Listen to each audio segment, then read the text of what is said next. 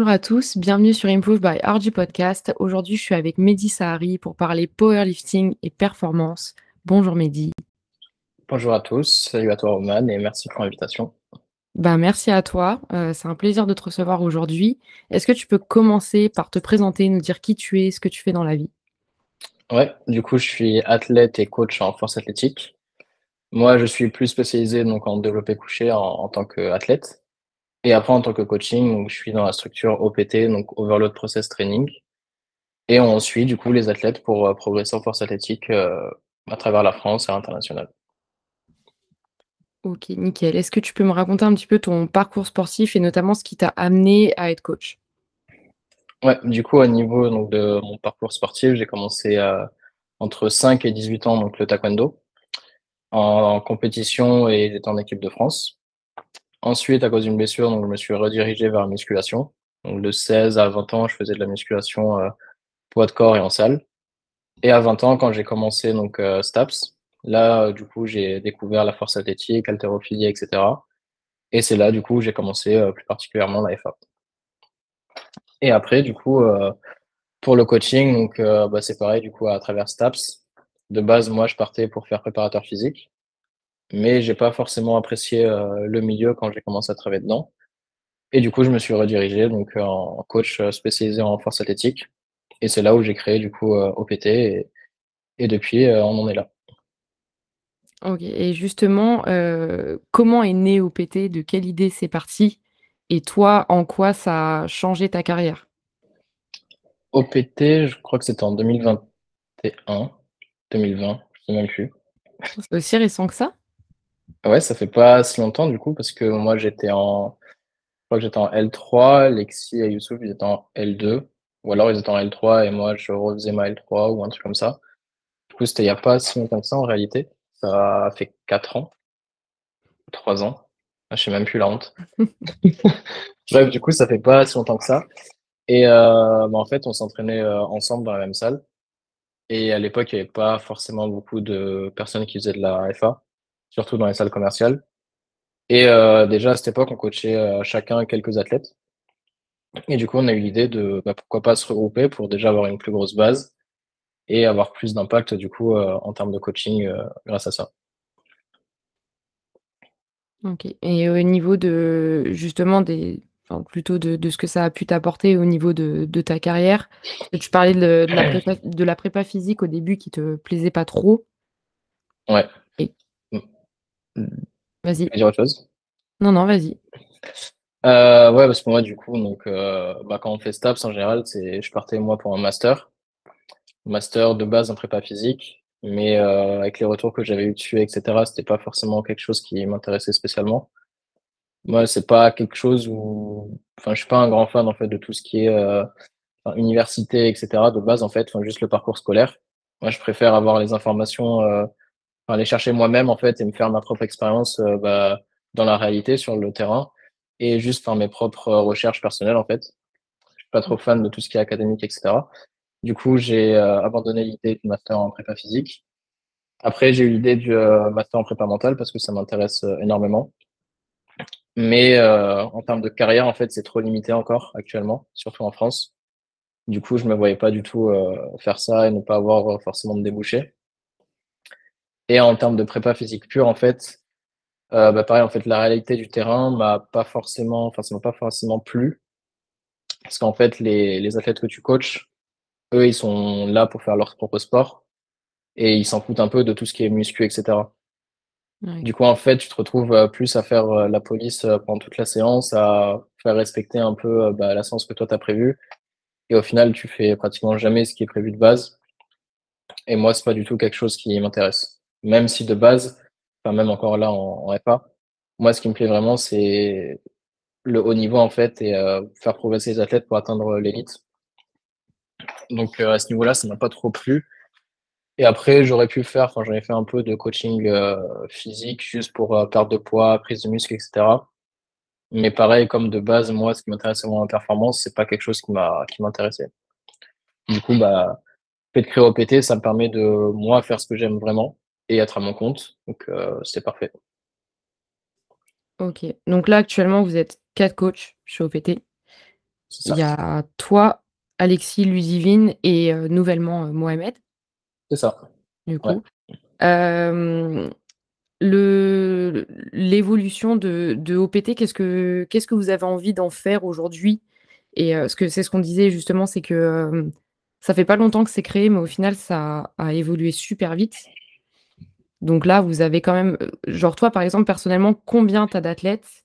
Et c'est quoi vos perspectives pour l'évolution d'OPT? Ouais, du coup, ouais, ça évolue assez rapidement et pourtant on a pris un gros coup avec le covid, comme, heu, tout le monde. Surtout la première phase vu que, bah, personne n'avait anticipé ça, personne n'avait de matériel chez soi pour s'entraîner et cetera. Du coup, en fait, on était en pleine expansion et avec le covid, ça a eu un gros crash, mais au final, on a su, bah, rebondir assez rapidement et là, c'est vraiment une, progression, heu, exponentielle, ça va très, très vite. Heu et après en termes d'athlètes, heu, avec Alexis, on est aux alentours de 50. On se fixe, heu, cette limite pour, bah, toujours garder un une qualité, bah, comme on on on le souhaite. Mmh.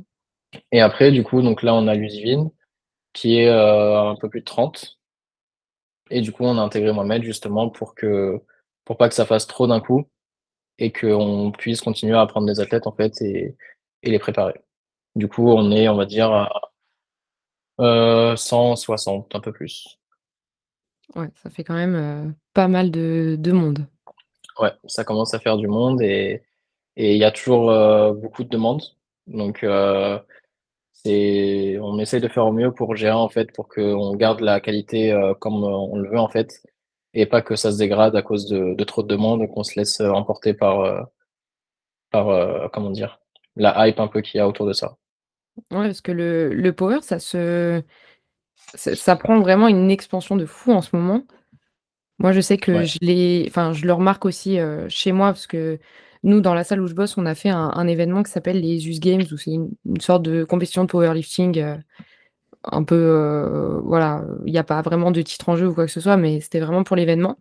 Et depuis, il y a énormément de gens qui ont voulu faire, du power et hem et même en fait avec, heu, la médi la médiatisation pardon des, heu, des compétitions, notamment via Instagram et cetera, il y a de plus en plus de monde qui veulent se mettre au powerlifting, donc j'imagine que vous, vous avez de plus en plus de demandes aussi.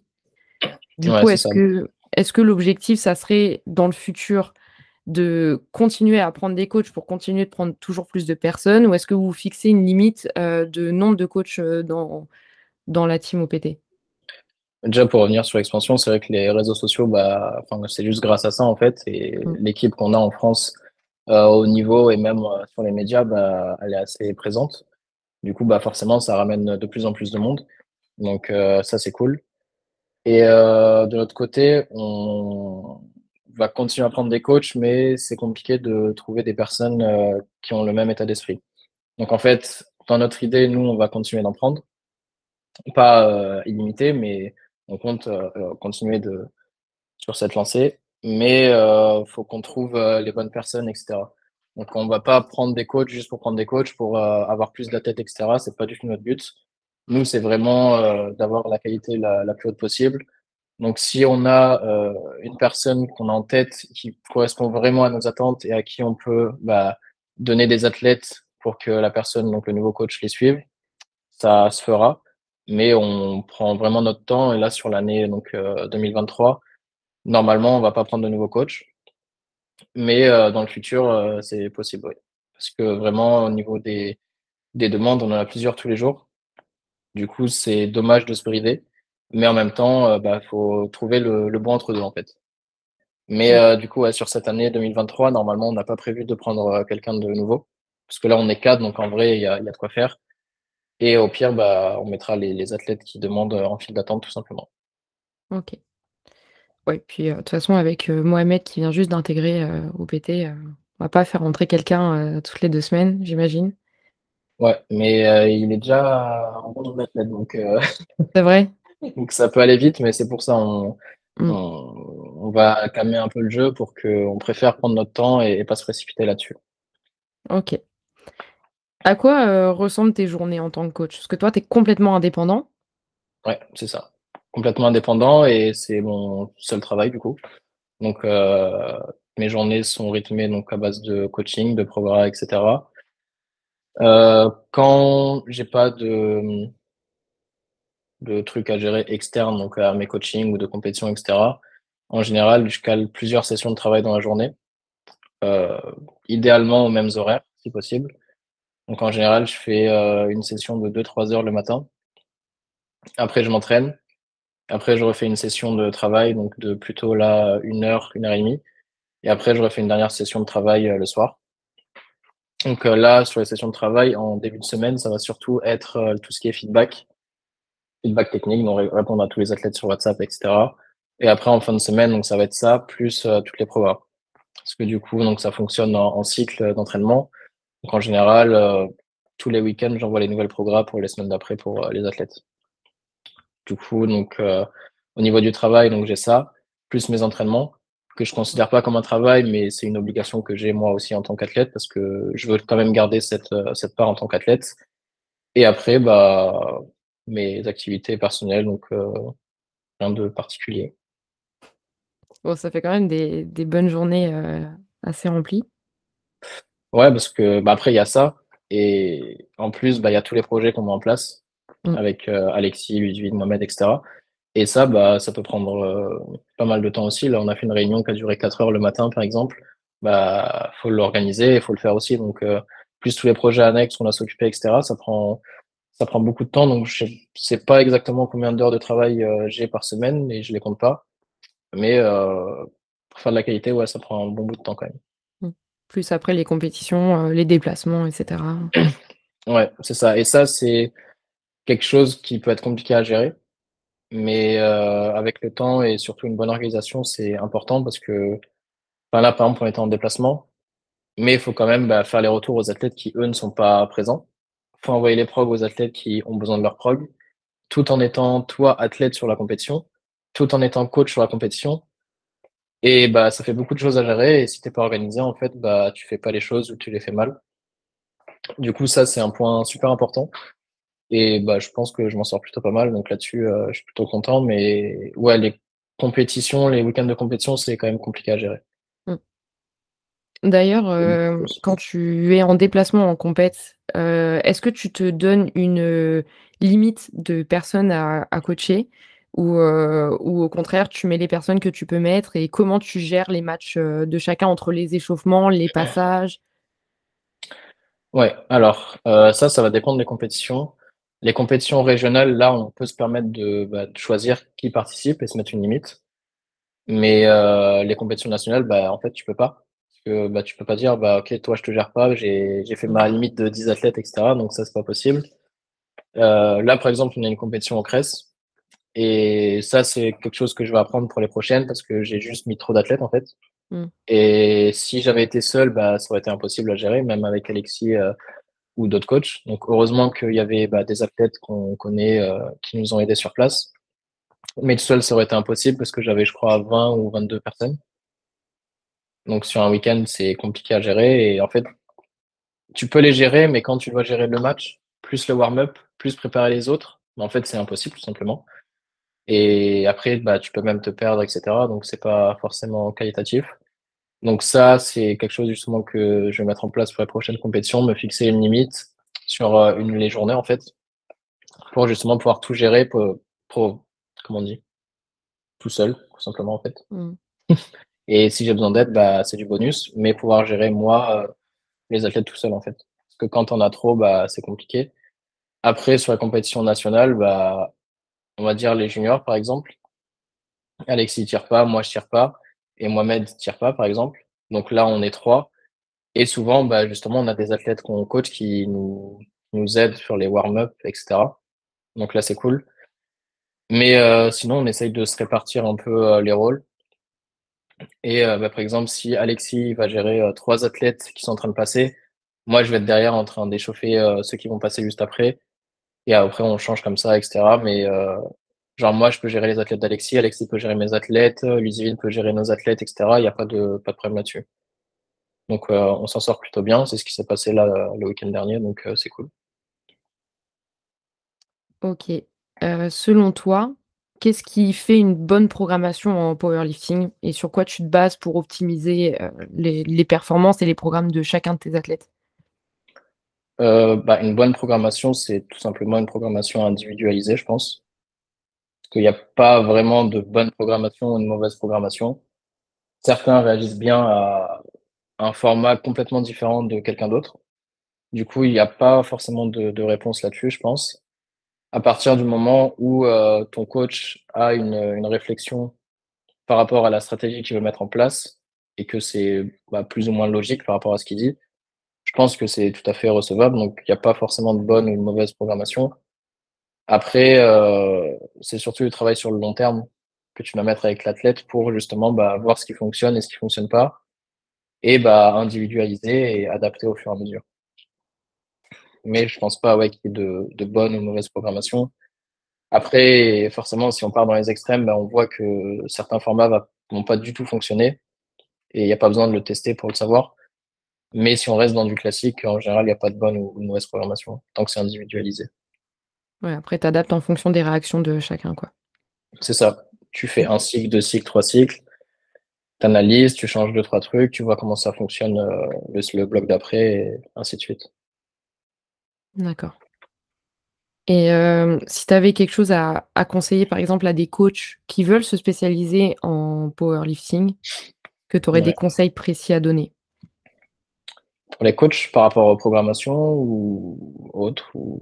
Ouais, plus par rapport à la stratégie de programmation et comment savoir adapter euh, une programmation en fonction de l'athlète ou même pour euh, la gestion des matchs. Ouais. Bah, au niveau programmation, je pense qu'on voit souvent, c'est que les coachs ont une euh, stratégie qui leur est propre. Donc, par exemple, pas mettre que du SBD ou mettre que du volume ou faire que ça, que ça, que ça.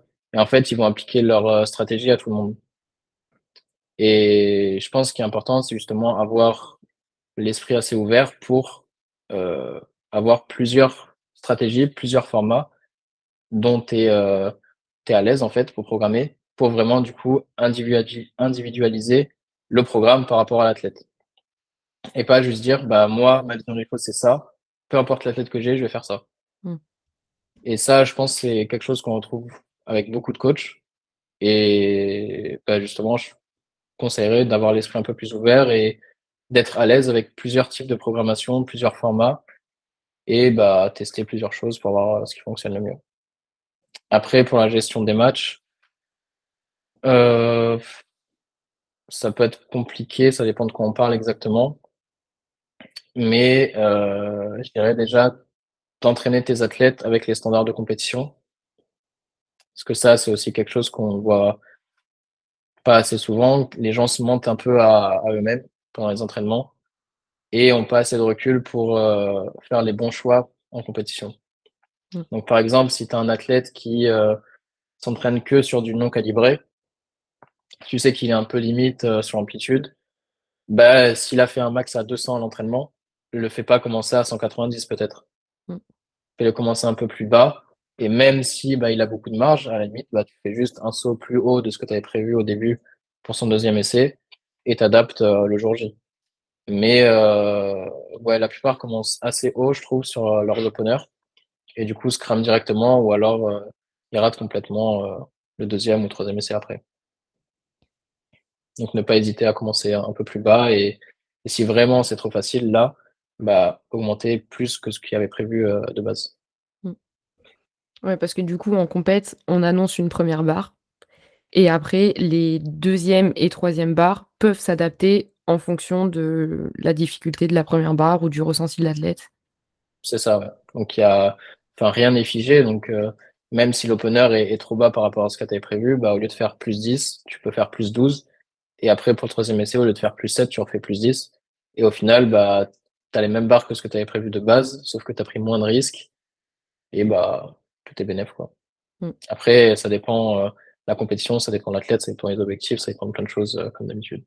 Ouais, on revient au fait qu'il faut adapter en fonction de, de, la réaction de chacun. Exactement, c'est la base.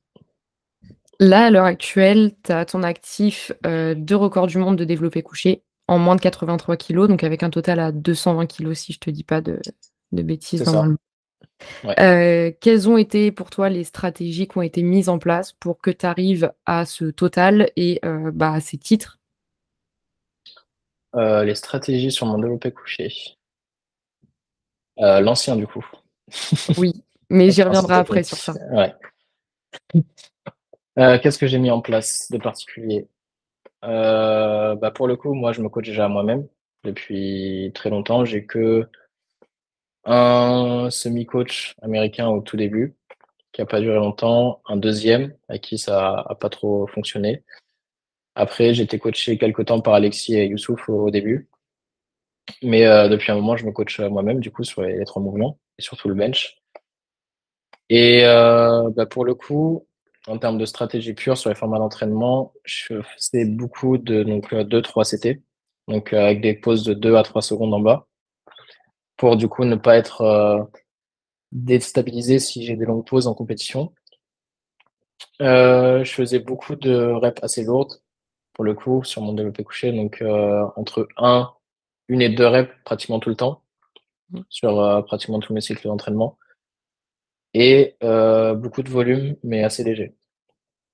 Donc, euh, pour donner un exemple précis, le lundi, peut-être que je faisais un, une single, RPE 8, on va dire, entre 7 et, 9, mais plutôt 8 en général.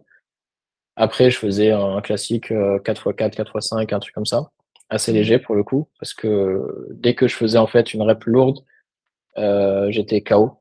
Je pouvais plus euh, prendre, même si je faisais 220 ou 230 euh, en une rep, si j'avais 4 euh, reps à faire à 180, j'étais en PLS et c'était pratiquement impossible. Du coup, bah, ça pour le coup, c'était vraiment une grosse individualisation que je devais faire. Donc, euh, beaucoup de reps légères après en, back-off. Et après, par exemple, euh, en jour secondaire, donc le jeudi, je pouvais faire une rep lourde en, 2 ou 3, 3 secondes de pause en bas. Et pareil, après, quelques back-off plus légers. Et euh, sur les fins de prépa, c'était à peu près la même chose, sauf qu'au lieu de faire des back-off, là pour le coup, j'en faisais aucun. Donc je faisais juste une montée en gamme en, une rep lourde. Et par contre, le lendemain, je revenais et je faisais tout mon volume. Donc là, par exemple, le lundi, donc, je faisais ma single lourde. Le mardi, je faisais un, je fais un 5x6. Et là, du coup, bah, j'avais un peu plus d'énergie et, et bah, j'étais juste plus à l'aise sous les barres. Du coup, je pouvais mettre plus lourd par rapport à ce que j'aurais fait la veille. Et le jeudi, je faisais encore ma, ma single en, trois comptes, par exemple. Et le samedi, je faisais euh, pareil, euh, du volume, euh, mais plus lourd. Ok. Donc ça, c'est pour un format classique. Et après, en termes de stratégie, bah, c'est surtout après donc la fin de prépa, savoir comment tu réagis pour pouvoir bien abaisser ton taux de fatigue, tout en restant bien entraîné pour pouvoir performer le mieux possible à la compétition. Ça, c'est quelque chose que je suis assez content parce que j'ai toujours réussi à, le faire. J'ai pratiquement jamais sous-performé en compétition. J'ai toujours réussi à faire ce que je faisais, voire mieux par rapport à l'entraînement. Et ça, c'est, bah, ça revient un peu à ce qu'on disait en, termes de gestion des matchs. C'est quelque chose qu'on retrouve euh, assez peu au final. Mm. La plupart des athlètes sous-performent en compétition par rapport à ce qu'ils font en entraînement. Et bah, moi, je préfère faire l'inverse, en fait. C'est ce qui devrait être euh, le cas pour tout le monde, je pense parce que c'est là où ça compte en fait au final. Du coup, bah, la stratégie de, des dernières semaines pour euh, réussir à, baisser ton niveau de fatigue tout en restant en forme et performer le jour J, c'est quelque chose que j'ai bien réussi à gérer et que bah, pour mes compétitions, du coup, ça a bien fonctionné.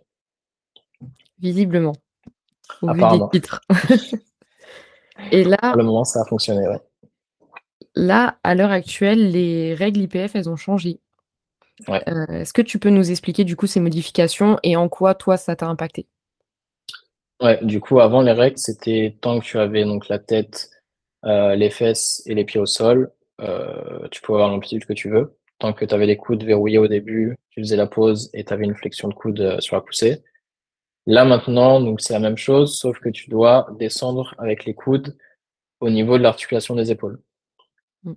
Du coup, ça oblige à avoir une amplitude de mouvement plus importante. Et donc, forcément, moi, j'étais donc dans l'extrême avec l'ancienne règle, avec un pontage très important, donc avec très peu d'amplitude. Et là, maintenant, bah, ça me force à avoir moins de pontage et donc avoir plus d'amplitude. Donc, je suis passé par plusieurs phases d'expérimentation pour trouver une technique euh, à peu près correcte. J'y suis toujours pas encore parce que je sais pas quelle technique va me convenir le mieux pour, euh, pour performer au, plus haut niveau. Mais du coup, donc j'ai forcé à avoir moins de pontage, donc moins d'extension thoracique. ce qui me fait perdre pas mal de, tension au niveau de la ceinture scapulaire et donc bah, moins de force de, de pousser. Et donc, ouais, là, moi, actuellement, donc j'ai réduit mon pontage. Je suis toujours avec la même prise de main, par contre, assez large, donc avec l'index au niveau de l'anneau. Et euh, bah, c'est à peu près tout. Juste, du coup, aussi, j'ai ouvert plus les coudes sur la descente pour donner le visuel aux arbitres, en fait, de d'atteindre plus l'amplitude. En fait, quand tu les coudes donc plus refermés, donc avec une prise plus serrée, par exemple, bah, au niveau visuel, pour les arbitres, euh, enfin pour l'arbitre central derrière, euh, tu as moins l'impression que le coude est au niveau de l'épaule. Du coup, ça force en fait les athlètes comme moi, avec une grosse mobilité thoracique, à ouvrir les coudes au max sur la descente, et même euh, d'autres athlètes d'ailleurs, mais euh, d'ouvrir les coudes au max sur la descente pour euh, donner l'impression que l'amplitude est meilleure. Ok, d'accord. Et toi, il y a eu des, des moments de doute justement quand tu as vu la nouvelle règle, c'était quoi ta réaction? Et est-ce que du coup ça t'a fait un peu douter sur euh, la façon dont tu pouvais euh, améliorer ton mouvement? Ou est-ce que tu as toujours été confiant et tu t'es juste dit bah on va faire le taf et c'est tout? Je passé par plusieurs phases. Parce que bah forcément quand tu as fait bah, champion du monde deux fois, etc., et que tu as des records et que d'un coup bah, tout change, ça change complètement le mouvement et le sport. Donc bah forcément tu passes par plusieurs phases. La première phase, ça a été plutôt genre euh, hype, excité par rapport à la nouvelle règle, parce que nouveau challenge, etc. Mm. Après, bah, forcément, tu vois tes perfs baisser. Donc ça, c'était prévisible, donc c'était pas forcément un souci. Mais quand tu vois que ça baisse, mais que ça remonte pas forcément, et que bah, t'es plus du tout à, au niveau que tu étais avant, bah, forcément, bah, t'es pas forcément content. donc il y avait ça. Et surtout après, bah, les blessures que ça, enfin les blessures, non, c'est un gros mot, mais les, les, douleurs que ça peut amener. Donc moi, j'ai eu de la chance, j'ai jamais eu à cause de ça de douleurs articulaires, niveau épaule, coude et tout, donc ça c'est cool. Par contre, j'ai eu plusieurs contractures euh, au pec, même à des charges assez basses à cause de l'augmentation de l'amplitude. Mm. Et ça, bah, j'ai encore des tensions à cause de ça actuellement. Du coup, bah, c'était pas ouf. Donc, je suis passé par la phase un peu hype, excité par rapport au nouveau challenge. Après, bah, la phase où bah, tu commences à stagner, et surtout, en fait, chaque entraînement est rythmé par euh, tu te cherches techniquement. Tu fais un, changement et tu refais un changement et tu refais un changement. Et en fait, tu arrives à ta séance et tu peux pas te focus en fait sur ce que tu as à faire. Tu peux pas te focus ou comme avant, je venais, je savais ce que j'avais à faire, c'était tout était automatique, je venais, je poussais le plus fort possible et c'est tout en fait. Mm. Là, je venais et je vais regarder les vidéos, je devais analyser, je devais changer ma technique au fil des séries, etc. Du coup, c'était pas forcément les, c'est toujours pas d'ailleurs les, les meilleures séances. Parce que quand rien n'est automatique, en fait, juste tu réfléchis et à partir du moment où tu réfléchis, bah, tu peux pas performer. Donc ça, c'était pas top. Et bah, actuellement, ça va mieux du coup. Parce que bah, les perfs remontent un peu, j'ai moins mal. Et je commence à trouver un, semblant de technique qui me correspond. Mm. Du coup, bah, forcément, tu passes par euh, plusieurs phases, surtout bah, quand tu étais euh, quand tu viens de faire un record du monde et que d'un coup, bah, tu fais juste, entre guillemets, les minima Europe au monde, bah, forcément, ça, ça change. Et puis, j'imagine que du coup, tu as eu aussi des athlètes qui, euh, qui ont dû appliquer cette règle. Ouais. Et forcément, bah, tu as dû gérer euh, ce côté-là sur leur entraînement. Mais je pense que du coup, mentalement, il y a dû avoir pas mal de personnes qui se sont senties impactées et que tu as dû euh, rassurer aussi sur ça, quoi. Ouais, c'est ça, parce que moi, du coup, à chaque fois, donc, je suis là en tant qu'athlète, mais aussi, j'ai toute ma partie coach. Du coup, j'étais moi en train de faire tous mes changements, euh, parfois en train de douter, tout en étant à côté en train de rassurer les gens en disant non, t'inquiète, ça va aller et tout. Alors que moi, je me disais pas forcément la même chose euh, pendant certaines périodes. Ouais. Du coup, je me suis un peu euh, décomposé en, en deux moi-même, entre l'athlète et le coach. Mais en même temps, ça, Enfin, je me suis jamais laissé le choix en fait, mais ça laisse encore moins le choix et moins le droit en fait de se défiler et dire euh, bah, genre j'arrête tout, c'est bon, ou je fais plus rien, je fais pas d'effort. Parce que tu as tous les athlètes qui comptent euh, sur toi et qui te voient euh, entre guillemets comme exemple. Vu que bah, j'étais en France en tout cas celui qui avait le plus gros comptage, je pense. Donc tout le monde attendait de voir ce que j'allais mettre en place pour faire face à cette règle. Et bah, d'autant plus mes athlètes, du coup, vu que bah, je suis leur coach, donc c'est à moi de donner les indications techniques, etc. Donc, euh, ouais, il y avait toute cette période à gérer, donc entre moi en tant qu'athlète et du coup gérer tous mes athlètes à côté Mmh. par rapport à ça, même si tous ne sont pas impactés, mais au final, heu, bah, plus que 5% que ce qui était dit au départ. Mais, heu, on s'en sort vraiment pas mal au final. Ouais, les gens t'attendaient au tournant, hein, par rapport à ça. Ouais, bah, c'est malheureusement comme ça, hein, c'est, le jeu. C'est ça. Et là, du coup, donc ce week-end, il y a eu, heu, les championnats de France de bench. C'était ta première compétition déjà avec, heu, ces règles-là et première compétition en moins de 74 parce que tu as changé de catégorie? Ouais, alors pas la première en 74. Parce 2e? qu'avant alors je sais même pas combien j'en ai fait officiellement en 74, mais avant j'étais en 66 quand j'étais en junior. OK, d'accord. Et je crois que j'ai juste fait, heu, l'Arnold Classic en 2019 en 74.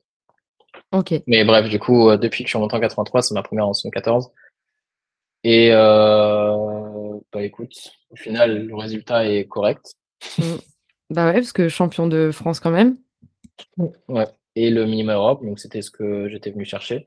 Mmh mh. Que dans tous les cas, heu, je j'aurais pas participé aux championnats du monde. Parce qu'en termes de de coûts financiers, investissement et tout, ça vaut pas du tout le coup vu que c'est en en Afrique du Sud. Donc heu, moi j'étais venu pour l'Europe, 70 et heu, 1re place et au final, bah, j'ai réussi à avoir ce que ce que je voulais donc heu, là-dessus, je suis plutôt content. Ouais, puis, sacré match du coup parce que tes 2 premières barres ont pas été validées par les arbitres. Ouais. Après, il y a eu la 3e barre qui, à la base, ne devait pas être validée par les arbitres et au final, ils sont revenus sur leur décision pour te l'accorder. C'est ça. Ah ouais, du coup, j'ai fait 162 refusés, 162 refusés, 170, heu, refusés puis, heu, validés. Heu, je sais pas du tout ce qui a changé, heu, dans leur choix entre la 1re et la 2e et la 3e, Mmh. mais du coup, je vais pas m'en plaindre. Juste au niveau arbitrage, le problème, c'est qu'en fonction des arbitres que tu as, le jugement va être différent. Donc en fonction du groupe, en fonction du plateau, en fonction du jour. Donc heu, par exemple, le samedi, c'était plutôt, heu, très correct au niveau du jugement. Ça m'a même, moi, plutôt rassuré par rapport à ce que je faisais à l'entraînement, j'étais plutôt bien par rapport, heu, au samedi et par contre, sur un plateau, bah, c'était les autres arbitres, du coup, un un autre jugement et bah, ils étaient juste pas d'accord avec ce que moi je proposais sur le plateau. Mmh. Mais Donc bon, dans la finalité, c'est ça a ça. quand Mais même le le problème, c'est que du coup, bah, chaque compétition, ça va être comme ça Ouais. et il suffit que, heu, on tombe sur les arbitres qui ont un jugement différent de ce que toi tu as et bah, ça passe juste pas, en fait. Mmh. Donc heu, ça complique un peu plus les choses, mais heu, enfin, je me dis: «C'est la 1re compétition, on est en février, la règle est passée, heu, en début janvier». Donc le temps que les arbitres se mettent à jour et que plusieurs compétitions passent et que les athlètes à côté, heu, bah, prennent le temps d'avoir une meilleure technique encore je pense que ça devrait aller, heu, d'ici quelques mois, heu, années. Ouais. Et hem, pourquoi la décision de changer de catégorie et de passer en moins de 74 du coup? Alors juste pour le moins de 74, heu, c'était au niveau des minima. Que, heu, en 83, le minima Europe, c'est 185 et en 74, c'est 170. OK. Du coup, heu, je savais que dans tous les cas, 170, dans toutes les circonstances, heu, n'importe quelle variation et cetera, je la passe. Alors que 185, heu, même avec mon ancienne technique, pas forcément.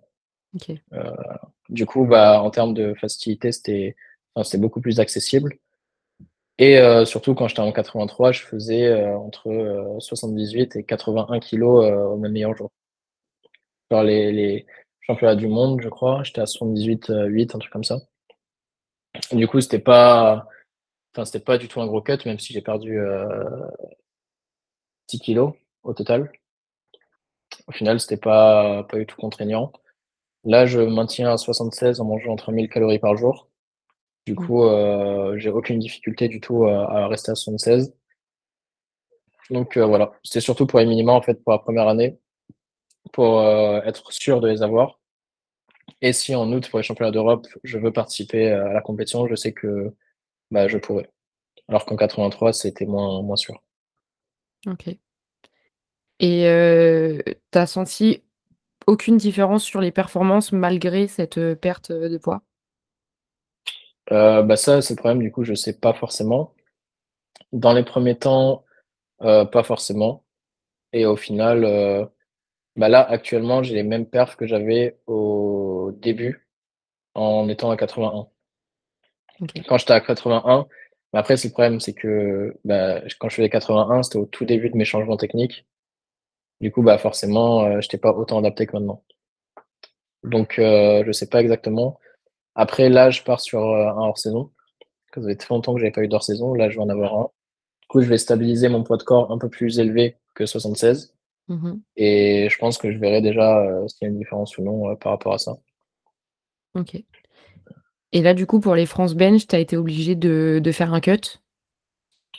Ouais, un cut, après, franchement, c'était très léger.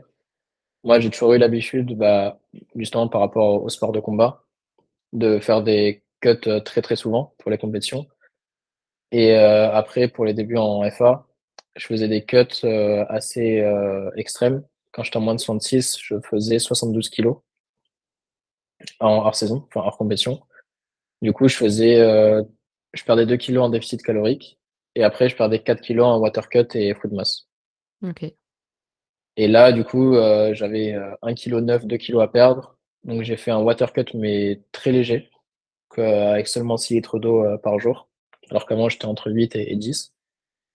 Et euh, un food mass, mais pareil, euh, très léger. J'ai même pas coupé les glucides, euh, rien du tout. Donc, euh, tranquille, à l'aise et euh, aucune sensation de faim, de soif ou de fatigue. Donc, euh, vraiment, si je veux rester en 74, j'ai aucun problème là-dessus.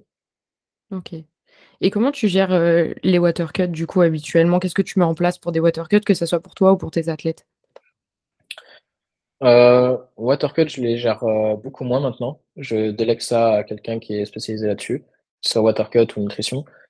Mais quand les athlètes me demandent, en général, moi, je conseille le water cut pas en dessous de 2 kilos à perdre. Mm. Parce qu'après, c'est un, un peu léger et on part plus sur un, un food mass pour, euh, pour faire plutôt 1,5 kg, 1 kg. Mais euh, pour le water cut, est-ce que tu veux, euh, je sais pas, un format précis, par exemple? Ouais, bah, j'ai un exemple, Emma Santanac, qui, euh, qui est en moins 76 aussi, qui, qui a fait la compétition avec moi ce week-end. Elle, elle a du cut. Ouais. Et bah, pour la compétition du CRES de décembre aussi, elle avait dû faire un cut. Qu'est-ce que tu as mis en place pour elle, par exemple? Bah, justement, pour elle, mauvais exemple. Ok, C'est moi qui l'ai délégué à quelqu'un. pour que justement que ce soit quelqu'un qui se focus uniquement là-dessus. Mais après, euh, pour une autre athlète, par exemple, moi je conseille de boire euh, les deux premiers jours au moins deux fois ce que tu bois habituellement Mhm. et doubler aussi donc euh, la portion de sel, enfin de sodium. Donc euh, doubler sodium, doubler l'eau. Après, euh, troisième jour, je coupe euh, en deux l'eau et j'enlève complètement le sodium. Ok, Et jour 4, pareil, je redivise en deux l'eau, complètement le sodium euh, est coupé. Et euh, on coupe l'eau à peu près euh, 14-15 heures avant le début de pesée. Donc si ok, tu as la pesée euh, à 8 heures du matin, bah, tu vas la couper à, laisse-moi faire le calcul, 17 heures, 16 heures, 17 heures, comme ça. ok. Par exemple, moi, j'ai coupé l'eau à 19 heures pour ma pesée à 10 heures. Donc Ouais. après, euh, c'est pareil, ça dépend euh, combien tu as à perdre. Dans moi, j'avais euh, uniquement 2 kilos à perdre avec le water cut. Du coup, j'ai bu que 6 litres. Mais si j'avais, par exemple, euh, 2 kg 5, 3 kilos, peut-être que je serais monté à, à 8 litres. C'est énorme quand même. Ouais, bah, c'est ce que je faisais avant. Ça fait beaucoup d'eau. Ouais. Et d'ailleurs, le dernier, enfin pas le dernier, le, le plus hardcore que j'ai fait, c'était euh, quand je suis parti au Japon en 2019 pour les premiers championnats du monde. Je faisais le water load, donc la première phase euh, du water cut, donc euh, là où tu bois le maximum d'eau et tu te gaves de sel, euh, tout en visitant Tokyo. Du coup, toutes les 10 minutes, je devais trouver un endroit où aller aux toilettes parce que bah, j'étais en train de boire 8 litres toute la journée. Du coup, c'était assez drôle. Et après, je mangeais. Après, il y a toute la partie donc food mass, Mm. donc euh, où tu manges des aliments très caloriques mais euh, très légers par rapport à ce que tu manges d'habitude, donc tes gros repas. Et là, pareil, tu peux perdre, euh, tu peux perdre assez rapidement là-dessus. Du coup, euh, quand j'étais au Japon, j'étais en train de manger mes petits petites noix de cajou, ma whey, mon miel dans des parcs, tout en train de en, train d'essayer de trouver des toilettes pour, pour vider toute l'eau que je suis en train de boire. Ah, ça devait être sympa, la visite. Ouais, bah, c'était une expérience. Ouais. de très bons souvenirs. Tant mieux. Mais ouais, du coup, pour les athlètes, bah, maintenant, je, je délègue parce que j'ai plus forcément le temps euh, de m'occuper de toute la partie prog, gestion des matchs, plus euh, toute la partie diète. Mm. Et euh, bah, surtout, les personnes qui sont suivies en diète, ça permet d'avoir un suivi plus tôt. Parce que quand tu dois juste gérer l'athlète sur cinq jours au niveau de la diète, bah, t'as pas forcément le temps de le connaître par rapport à, ce qui réagit bien ou non, etc.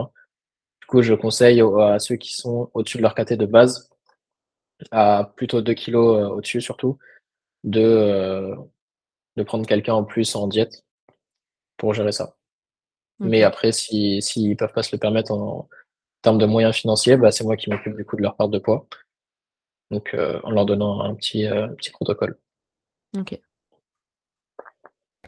Quels sont tes objectifs pour la suite, que ça soit autant sur la partie athlète que coach? Alors la partie coach, on a beaucoup beaucoup de projets qui sont en cours. On a des projets non-stop en fait, tout se met en place à chaque fois. Je peux pas forcément en parler actuellement le temps que tout se mette en place, mais il y a beaucoup de projets qui arrivent. Euh, bah, tout simplement continuer à faire en fait ce qu'on est en train de faire actuellement. Donc continuer à faire grossir l'équipe, amener le plus d'athlètes possible euh, bah, au niveau national et plus.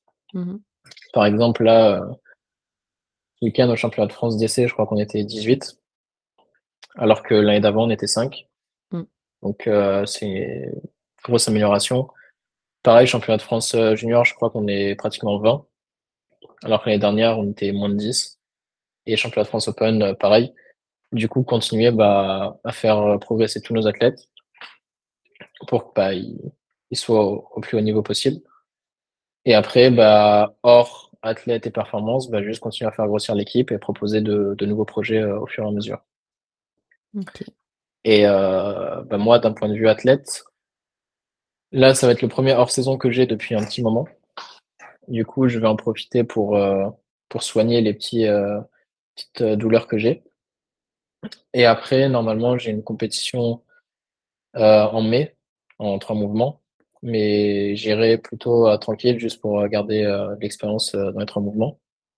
Et après, normalement, le championnat d'Europe de développer couché en août.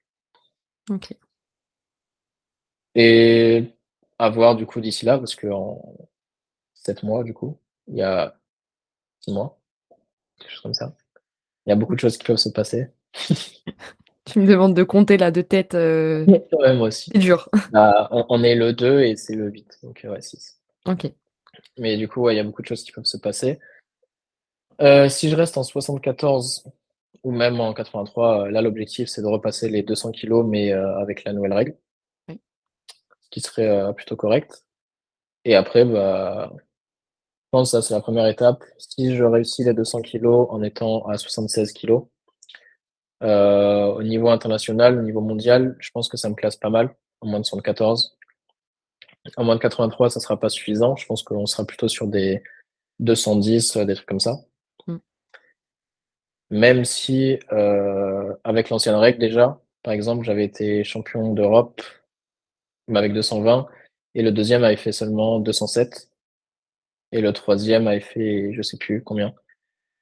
Et euh, en 74, par contre, le niveau était plus élevé. C'était dans les 220, les deux premiers. Ok. Mais ouais, bref, du coup, dans tous les cas, il faudra au moins 200 kilos dans les deux catégories pour euh, avoir un bon niveau, euh, niveau mondial. Ok. Donc moi, c'est mon objectif principal. Bah, je te souhaite d'attendre ça, autant sur les deux points, hein, coach et athlète. dernière question. Si tu devais recommander à quelqu'un de participer à ce podcast, tu me parlerais de qui? De participer à ce podcast Ouais. qui pourrait être intéressant Oula, pas beaucoup de monde. Hein. Je rigole. Euh, intéressant participer au podcast. Est-ce que c'est uniquement en force ou alors t'es. Non, de globalement, s'il y a quelqu'un qui, qui t'inspire ou t'aimerais que je lui donne, enfin que je l'interviewe un peu comme j'ai pu faire avec toi ou avec qui euh, je pourrais débattre d'un sujet en particulier euh, bah Moi, ça m'intéresserait d'avoir Ludivine. Ok. Pour parler plutôt de l'aspect euh, mentale, psychologique, etc. Mmh Parce que c'est, bah, du coup, c'est une de mes athlètes, donc Ludivine Delos. C'est quelqu'un que je coach depuis un bon moment maintenant. Et le plus gros du travail, en tout cas au début de sa carrière internationale, c'était vraiment porté que sur le mindset. OK. Et euh, c'était ce qui nous faisait défaut vraiment au tout début. Après ses premiers championnats du monde, championnats d'Europe, etc. Et il y a eu un gros travail de fait là-dessus. Et maintenant, je pense que c'est limite son point fort. Du coup, je pense que c'est quelque chose euh, qui pourrait être intéressant. Moi, c'est, enfin, en tout cas, tout ce qui est euh, mental, mindset, etc., c'est quelque chose qui, qui m'intéresse énormément. OK. Et je pense que c'est beaucoup trop sous-coté euh, en force et même dans la vie de tous les jours, en fait. Mm. Donc, je pense que ça peut être intéressant. Et comme ça, ça changera de l'aspect juste euh, peut-être force, euh, progrès, etc. Donc, je te recommande euh, Ludivine Delos. Ça marche et bah, je j'en prends note Très bien. et probablement que je lui en parlerai du coup. Et ben, tu peux. Et bah, merci Mehdi, on a fait le tour de tout ce que je voulais aborder avec toi. Ouais, super. Donc, heu, bah, on peut te retrouver, sur Instagram. Ton Instagram, Ouais. c'est, Mehdi Sahari. Mm. Mon prénom, mon nom, ouais. Pas Voilà, compliqué, simple, ouais, c'est ça. facile. Et sur, euh, sur OPT, sinon. Et sur, heu, bien sûr, heu, la page, Overload Process Training. Et bah, je pense que c'est tout bon, parce que tu as pas d'autres réseaux, avec de l'actualité, on peut te suivre? Non, bon, on a commencé les vidéos YouTube, justement, c'était dans les projets là qui sont en train d'être mis en place. Et euh, on commence à être plutôt actif dessus. Ouais. Du coup, bah, si ça vous intéresse aussi, a la chaîne YouTube. euh, on commence à mettre quelques vidéos là-dessus. OK. OPT coaching OPT. pour, heu, pour la chaîne YouTube, il me semble. C'est ça, exactement. Putain, je connais bien, incroyable. T'as as bien fait tes devoirs. Oui. Bah, merci beaucoup Mehdi. Heu, hésitez Merci pas à à également, suivre, le compte Instagram Improve by RG et également le mien Roger Hélène Trainer-du-bas. À nous laisser, un petit avis sur le podcast, à Mehdi ou à moi, peu importe. Et puis on se retrouve très bientôt dans un prochain épisode. Et où est-ce qu'on peut retrouver le podcast? Sur toutes les plateformes d'écoute, Spotify, Deezer, hem, Apple Podcasts. Je crois que c'est principalement, heu, là où les gens vont donc, heu, Parfait. voilà. Merci Mehdi pour ce rappel. Merci.